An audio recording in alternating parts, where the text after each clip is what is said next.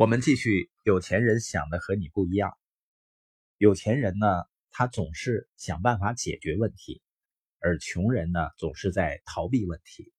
所以呢，有钱人大于他们的问题，而穷人呢，小于他们的问题。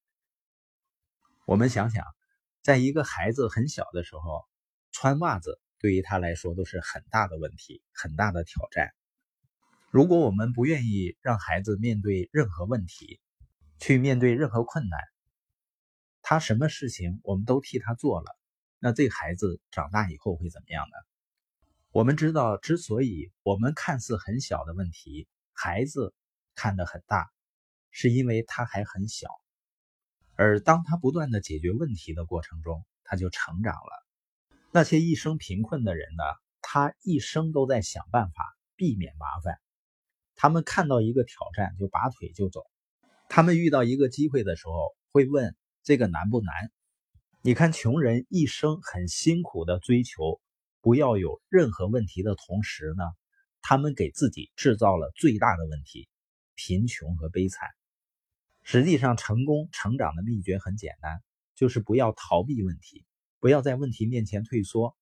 成功的秘诀就是在于你要成长，让自己大于一切问题。比如在一到十的等级上。一是最低分，十是最高分。假设你的个性和态度是一个处在第二级的人，但是你现在面临一个第五级的困难，那么你把这个问题看成是大问题还是小问题呢？从第二级的角度来看，第五级的问题会是一个很大的问题。现在你想象，你已经成长到第八级了，那么这个第五级的问题会是大问题还是小问题呢？很神奇的是，同样一个问题，现在变成小问题了。然后你非常努力，把自己提升到了第十级。那么现在，原先那个第五级的问题是大问题还是小问题呢？答案就是根本不是问题了。你的脑子里根本不会认为它是个问题，不会出现负面的能量。你觉得它就是家常便饭，就像刷牙和穿衣一样简单。所以，问题的大小永远不是问题。真正的问题是你的大小，所以如果你的生活中有一个大问题，这只说明了一件事儿：你很小。因为每个人的外在世界只是我们内心世界的反应。如果你想要彻底改变，就不要再专注于你的问题有多大，而要开始注意你自己有多大。这样说下来，你会不会开始喜欢上问题了呢？因为问题就是来帮助我们成长的。当然，像我们伙伴呢，有最好的成长环境，就是参加大型的研讨会。当伙伴们参加完会议以后，再回到市场里面，会发现呢，以前认为的问题已经不是问题了。为什么呢？因为在信念上成长了。当然，对于有些人来讲呢，去学习本身就有很大的问题，就会面临很大的阻碍和挑战。那你是回避问题呢，还是解决问题？你能处理的问题越大，你所能发展的事业就会越大。所以以后在遇到你觉得是大问题的时候，不要纠结，也不要困惑，你就指着自己大叫：“我好小，我好小，我好小。”这样呢，你马上就会把自己叫醒，并且把注意力放在你应该放的地方——你自己。然后呢，从更高的自我。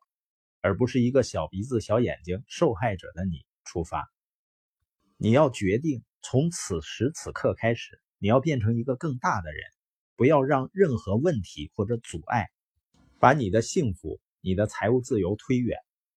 关于人的成长呢，你也可以这样理解：你把自己想象成财富的容器，如果你的容器很小，但你的钱很多，会发生什么呢？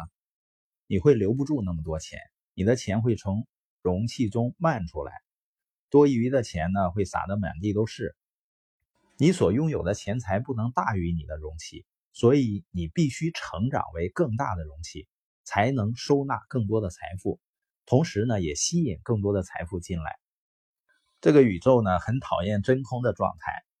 如果你有一个很大的财富容器，它会忙着把你的容器填满。你在一次次解决问题的过程中。一次次包容委屈的过程中，你的容器就变大了。所以，我们说有钱人比他们的问题大，是因为有钱人不会专注于问题，而会专注于目标。还有呢，人的关注点一次只能关注一件最重要的事情。所以，你如果不是在抱怨问题，就是在找解决方法。有钱人和成功的人通常都习惯性的去解决问题，他们面对挑战就会把时间和精力用来思考对策和寻找答案，并且找出方法不让问题再出现。而穷人和不成功的人呢，是问题导向，他把时间和精力拿来自暴自弃、怨天尤人，很少发挥创意去解决问题。你想想。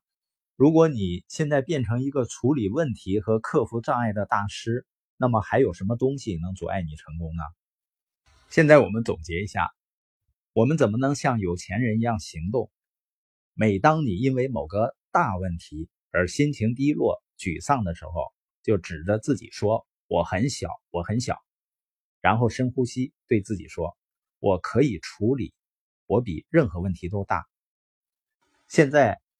请把你手放在你的心上，说：“我比任何问题都大，我可以解决任何问题。”然后摸着你的脑袋说：“这是有钱人的脑袋。”